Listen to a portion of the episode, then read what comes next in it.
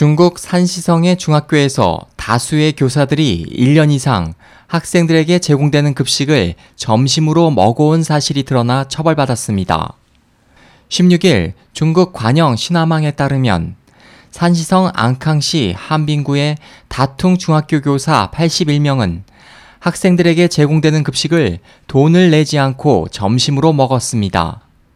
이 같은 사실은 앙캉시 한빙구 기율검사위원회와 한빙구 교육국이 네티즌들의 잇따른 제보를 토대로 조사를 벌이면서 밝혀졌습니다.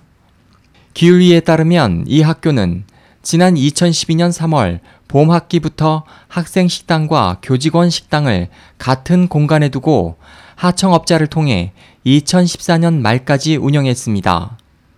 이 기간 동안 교사 등 교직원은 식사권을 구매해 밥을 먹었지만 작년 3월 이후 하청업자가 떠나고 학교가 식당을 직영 운영하게 되자 교직원 81명은 국가 재정으로 운영되는 학생 급식을 무료로 이용했습니다. 한빙구 교육국과 기율리는 수흥한 다퉁 중학교 교장을 직위 해제 및 경고 처분하고 창다핀 교감에게 경고 처분을 내렸습니다.